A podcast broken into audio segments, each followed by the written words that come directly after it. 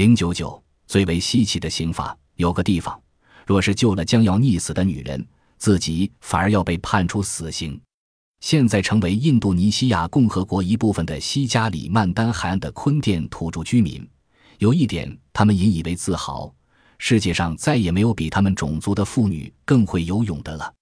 他们似乎还不知道奥林匹克比赛的游泳项目，如果知道了，他们也可能要求把所有的金牌拿去。正因为他们对自己的游泳技术十分自信，因而在岛上有一条法律规定，如果有人把将要溺毙的女人救起来，他就立即被正法。由于至今没有一个妇女被淹，所以这条法律迄今一次也没有用过。